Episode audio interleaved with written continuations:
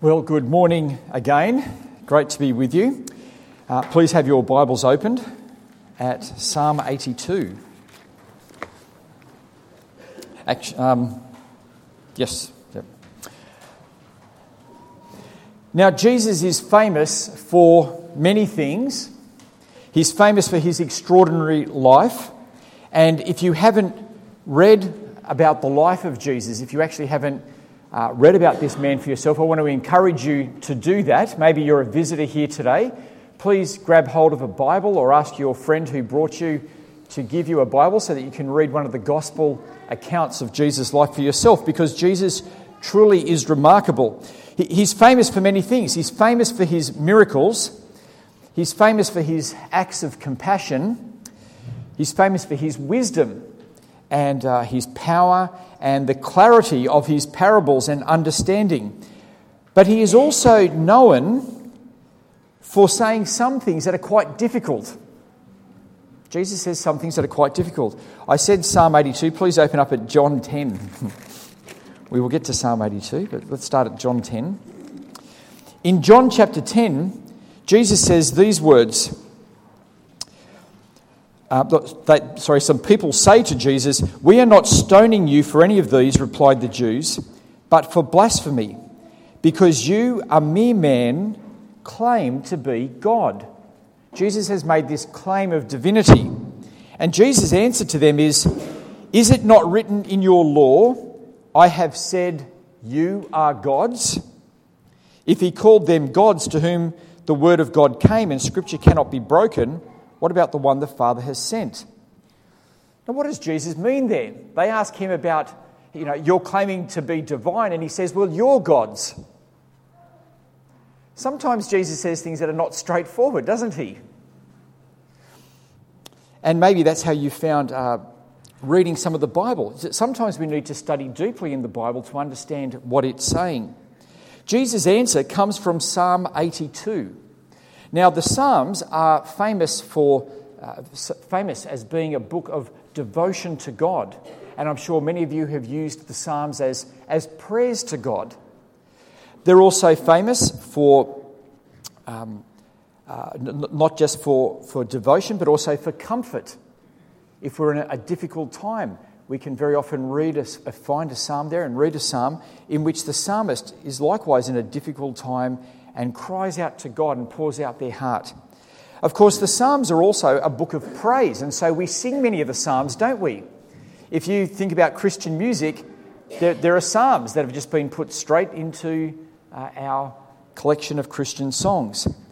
But what's also interesting is that the Psalms contain the deepest theology.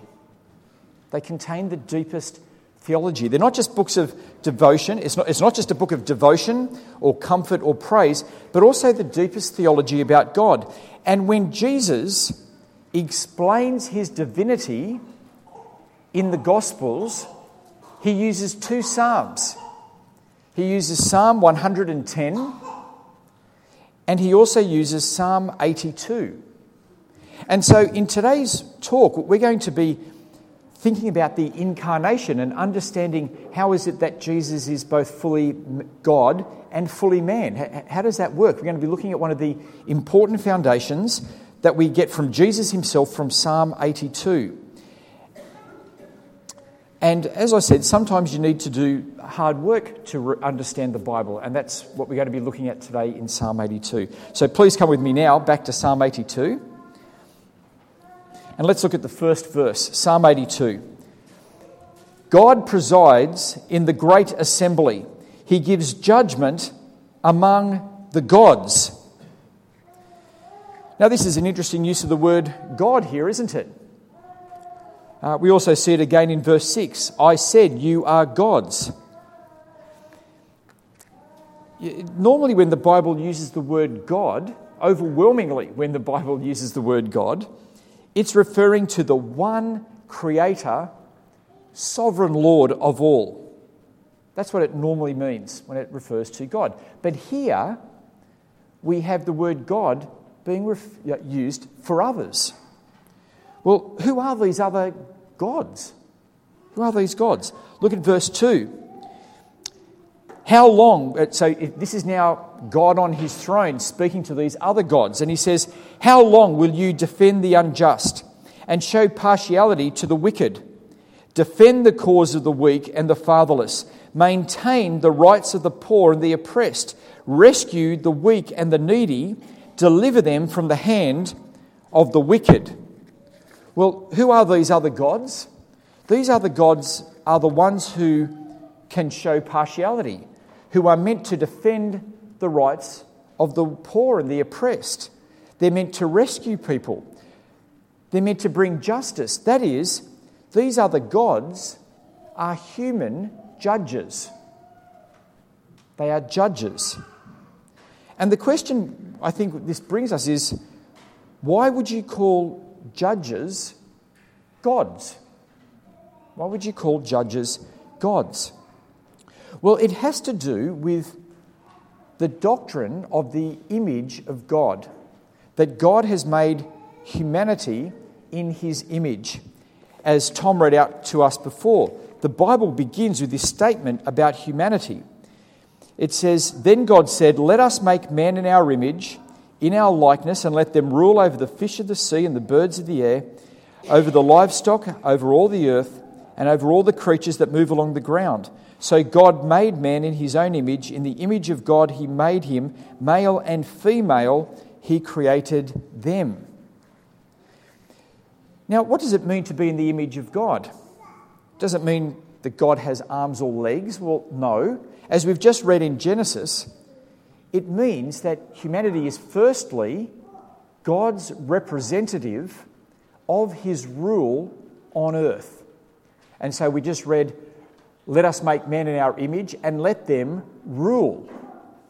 And so this is the first thing we need to understand of what it means to be human that we are God's representatives, we are God's agents. The agency of God's rule in this earth uh, is through humanity. And so we're meant to bring glory to God by the way that we live and by bringing about His rule properly on this earth. We're also meant to display God's character. Uh, and this is part of what it means to be made in the image of God. Now, we, we do this in different ways, don't we? So, as I said, for humanity, altogether we collectively uh, bring God's rule to this earth. But for the nation of Israel, they represented God's character in a different way. And so when you read in the Old Testament, Israel was told, Be holy as I am holy. And that's something that's repeated for the church as well. Now, what does it mean for us to be holy as God is holy? Well, that's part of being the image of God. God is a holy God, and as his image, as his people, we are to reflect who God is. I don't know if you've ever thought about that for yourself, but you can display the character of God to those who are around you. And you do. That's what a human does. A human reflects and displays. And we're meant to reflect and display God's character. This is why the New Testament speaks about the holy life as godliness, being like God. Now, not all religions have this idea. So, in Islam, uh, they don't have the idea of the doctrine of the image of God. And the Quran never says, be like Allah, uh, be holy as God, as Allah is holy.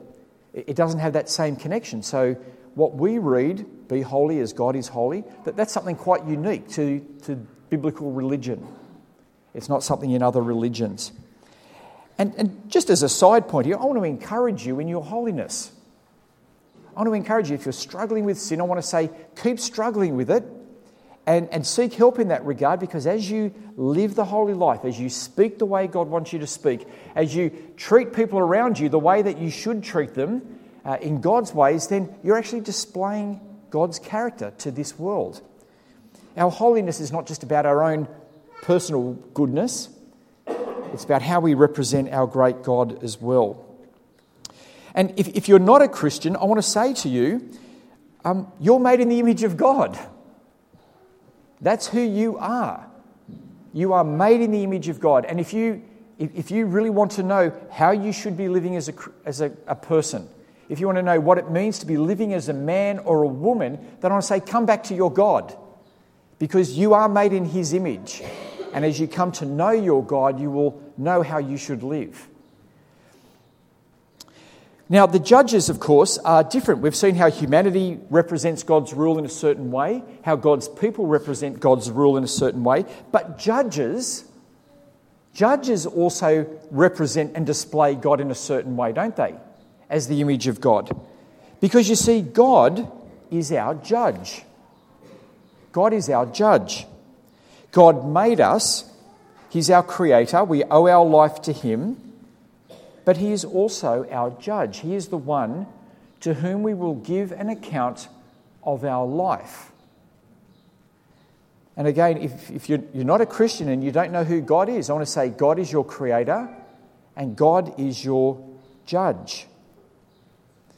And so these judges are called gods because their particular godliness is to bring the justice of God to this world. They have a way of being godly in a way that most of us here, unless you're a judge, uh, in, in a way that most of us here don't have. Judges bring justice. They are meant to bring the true justice of God to this world. And so they are called gods in this psalm, speaking to judges. And so let's just have a look at uh, what our judges are meant to be like. Look in verse 2. How long will you defend the unjust and show partiality to the wicked? See, it's important that we have judges who, who act impartially.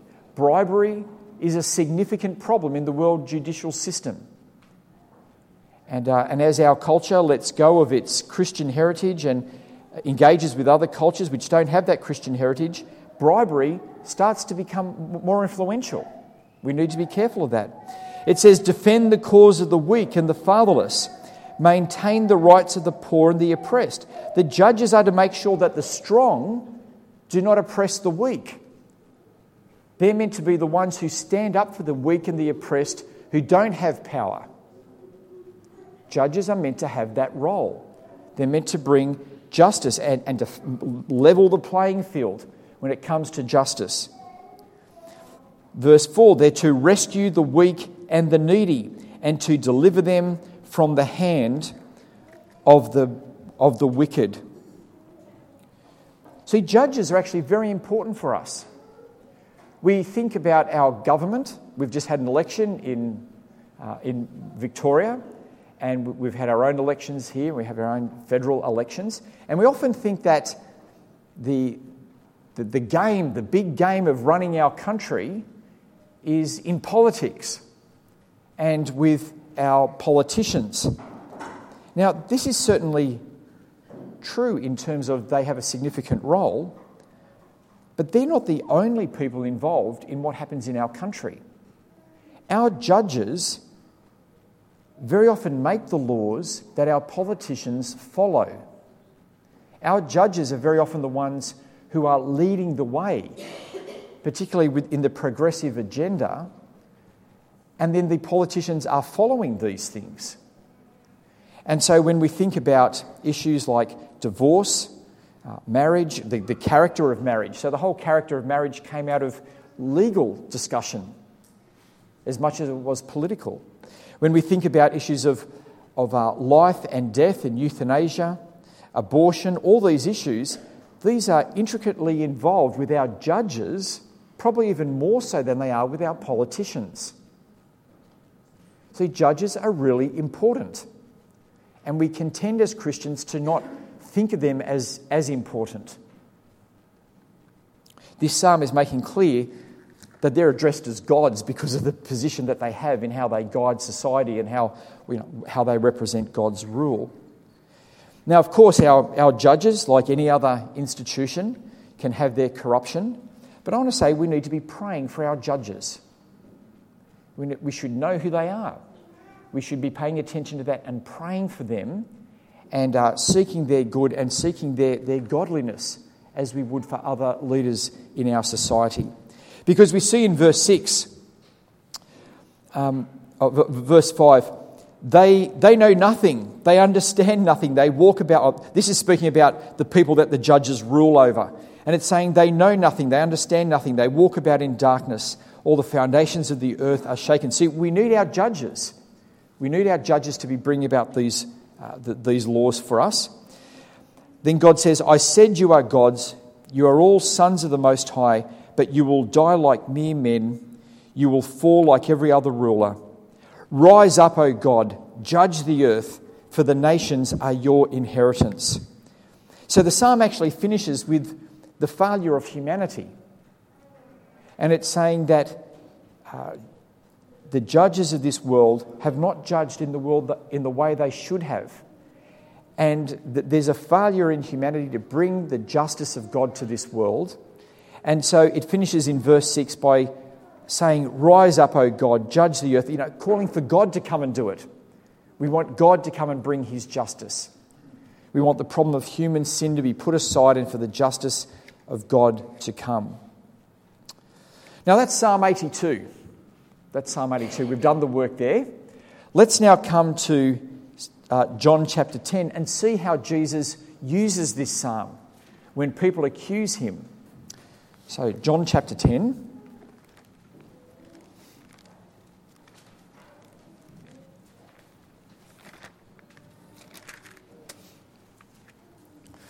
So let's look at the charge against Jesus. So, John chapter 10, we'll read from verse 29 to 33. Jesus says, My Father who has given them to me is greater than all. No one can snatch them out of my Father's hand. I and the Father are one. Again, the Jews picked up stones to stone him. But Jesus said to them, I have shown you many great miracles from my Father. For which of these do you stone me? We are not stoning you for any of these, replied the Jews, but for blasphemy, because you, a mere man, claim to be God. So we see here this is the charge against Jesus, and it looks straightforward, doesn't it?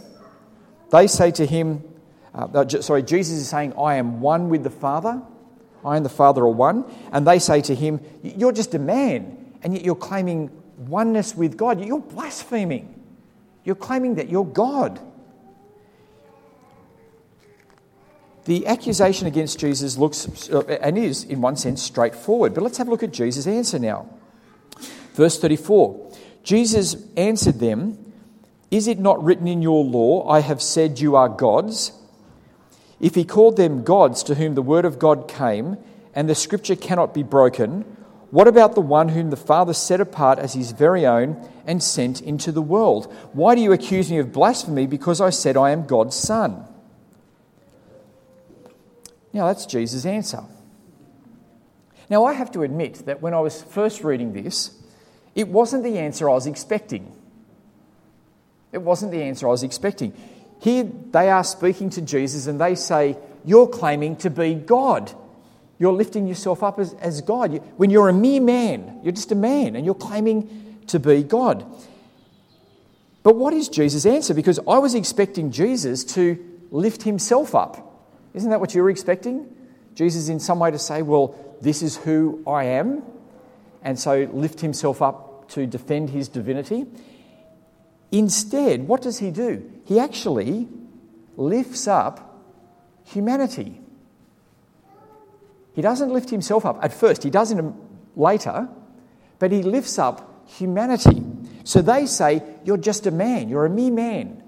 And he says, Doesn't the law say you are gods? Now, what's going on here? Well, what's happening? And how does this answer the charge? Well, it's because they have underestimated what it means to be human. They're underestimating what it means to be human, and they're underestimating what a human can do. We mustn't do this. now, people like uh, Muslims who say that Jesus is not God, or the Jehovah's Witnesses who also deny it, have have a reduced view of humanity. See, if we want to understand the incarnation and how Jesus is God, it's not just understanding the divinity of Jesus, it's also understanding what it means to be human. We've got to understand what it means to be human as much as we need to understand who Jesus is because Jesus becomes human. We also need to know this, of course, uh, for those of you who have children, because your children may ask you, uh, how can Jesus be God? And we need to have some way of, of thinking about how we respond to them. So let's think about this doctrine of the image of God again. We saw that the doctrine of the image of God teaches us that humanity, that is, a man, can represent the rule of God. That's what it means. A human can represent the rule of God. Secondly, a human can display the character of God. That's what a human can do. Be holy as I am holy. A human can display God's holiness. A human can display God's rule. And of course, a human, God made us to share in his glory, to eat from the tree of life, to be in his presence, to share in his glory. See, humanity is not a low thing. We're not just some meaningless accident in this universe that just evolved for no reason and we're just here for, for, for no reason at all. We've been made by God to represent His rule, display His character, and to share in His glory. Humanity is something. Don't just say, you're just a mere man. You can't just say, you're just a mere man, can you? Because of what humanity is. I want to give you an illustration. Think about a piano. Got a piano over there. Now, what is it that a piano does? What is it that a piano can do? Well, a piano, it can play piano music. And if someone knows what they're doing behind it and they get, get behind the keyboard, they can play amazing music, can't they? And allow the piano to do what it does. What is it uh, that a human can do? If you think of a human as an instrument, what is the music that the human instrument is meant to play? Well, what a human instrument is meant to play is representing God's rule. That's what a human instrument's meant to play. A human instrument's meant to play displaying God's character and glory. That's what the human instrument's meant to play. But what the human instrument is meant to share in the, uh, in, the, in the glory of God. That's what the human instrument is meant to play. You see, this, the, the doctrine of the image of God is an important foundation for understanding the incarnation because when God comes to us as a man, he is not coming in some random form. It's not some random, unrelated form. Instead, he's using a human body that he himself created for the specific purpose of representing him, displaying his character, and sharing his glory in this world. See, you can't just say a mere man. And when God Himself takes on a human form, takes on a human body to us, then it's, it's like the piano being played in all its glory. And that's what we have in Jesus. We see this, don't we, as Jesus continues. Uh, he says, uh, speaking in verse 36 about himself, you know, if humanity can be called godlike, and the doctrine of the image of God. What about the one whom the Father set apart as his very own and sent into this world? Jesus is saying, if, if humanity can be called that, what about me? I come from the Father. I come from God Himself. Why then do you accuse me of blasphemy because I said I am the Son of God?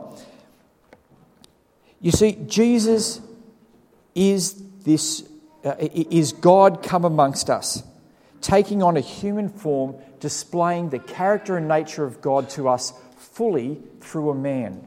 There is nothing illogical or irrational with that. It's just part of the doctrine of humanity and part of our, part of our Christology. That, that humanity is made in the image of God. And this is what Jesus does. When God comes to us, he comes to us as Christ, this man who is fully man, but is also fully God. And this is what we have in Jesus. Who is Jesus? He is God come to us, taking on our flesh and blood and bringing it to its glory. I want to say, praise God for that. praise God. This is our hope for the future. What is the hope for humanity? The hope for humanity is in Jesus.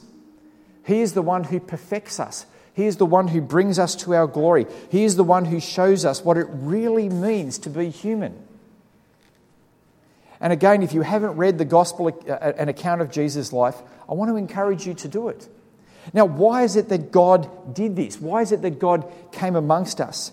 Well, it, it's firstly because of the Son giving glory to the Father. As, as the Son of God takes on a human nature and comes, a, a, um, uh, uh, comes among us, he lives in obedience to his Father and displays his love to his Father through his obedience as a man. So that's the first thing. The, the, the, the incarnation shows the love of the Son for the Father. The second thing that it shows is that God has come to save us, for us and for our salvation, as the creeds, uh, as we'll read about, say, says. You see, Jesus, when he came, was the sinless man. He's the man who, who lives the perfect human life and he is sinless. And because he is sinless, he is able to bear your sin. You see, I can't bear your sin because I've got my own sins that I need to worry about. Right? I've got my sins I need to worry about. You've got yours you need to worry about. But Jesus did not sin, He is free from sin. And that's part of the grounds for why He can take care of your sin. And the way He did this was when He died as our representative as the true human on the cross. He truly represents us because he is like us in every way. And as our true representative, he dies on the cross as the infinitely valuable Son of God, paying the ultimate price so that all of our sins can be taken away. This is great news, isn't it? Now, again, if you don't know where you stand before God, if you're not sure whether or not God has forgiven your sins, I want to say, look at Jesus. Look at Jesus because in Christ, God was saving us. In Christ, God came to us as a man and has dealt with our sins himself so that you can know that you are forgiven, so that you can know that you will stand in the presence of God. And this is what, uh, uh, this is what at Cornerstone we're on about. We're on about uh, being thankful to God for what He's done for us. And uh, today, again, if you're not a Christian, I want, you, I want to ask you to come and put your faith in Jesus, to, to, to stop, uh, you know, to, to not, going, not go your own way, but to come to God, put your faith in Christ, and thank Him for what He's done for us in Christ. Well, to finish up, I want to make a few points. The Psalms are indeed a book of devotion they are indeed a book of comfort and a book of praise, but aren't they a book of the deepest theology as well? They're an amazingly deep book. And I want to encourage you to grow in your Christian doctrine.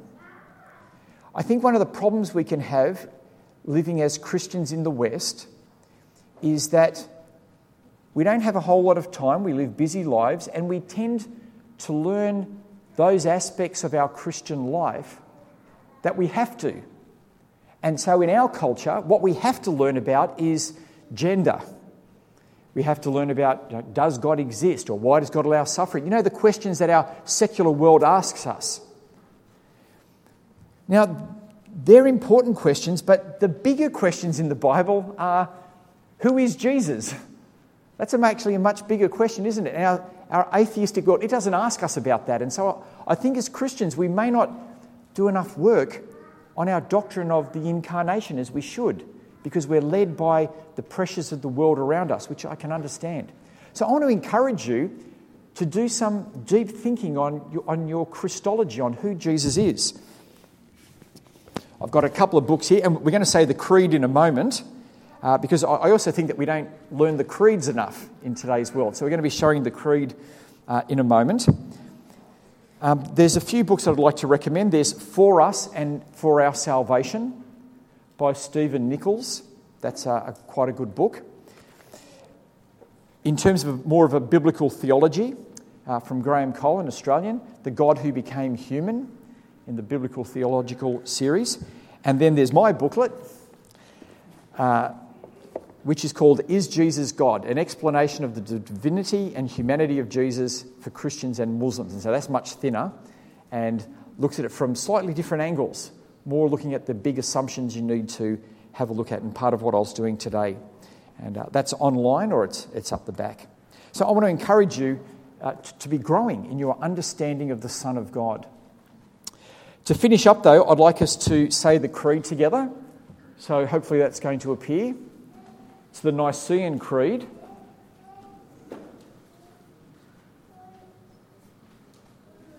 Do we have the Nicene Creed? No, we don't. Okay.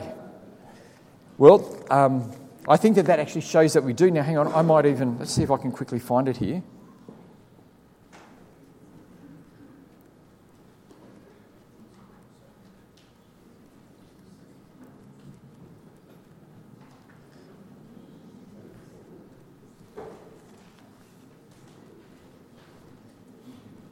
No, I'm afraid we're not going to finish with that. Have you got it here for us? I've just looked it up. It should be a reliable version. Okay. Um, I'm a little, little sad about that. I, I had requested it. Here, here we go. Excellent. Brilliant. Good. So hopefully you can read that. It's not the, the biggest point, the font. So I will step down here with you, and I'd like us to stand and say this historic creed together, and may it encourage you to think more about these things. Okay, let's begin. We believe in one God, the Father Almighty, maker of heaven and earth, of all that is visible and invisible, and in one Lord Jesus Christ, the only Son of God, begotten from the Father for all ages, God from God, light from light, true God from true God, begotten, not made of the same essence as the Father. Through him all things were made. For us and for our salvation, he came down from heaven. He was in the Holy Spirit and the Virgin Mary and was made human. He was crucified under under Pontius Pilate. He suffered and was buried. The third day he rose again according to the Scriptures. He ascended to heaven and is seated at the right hand of the Father.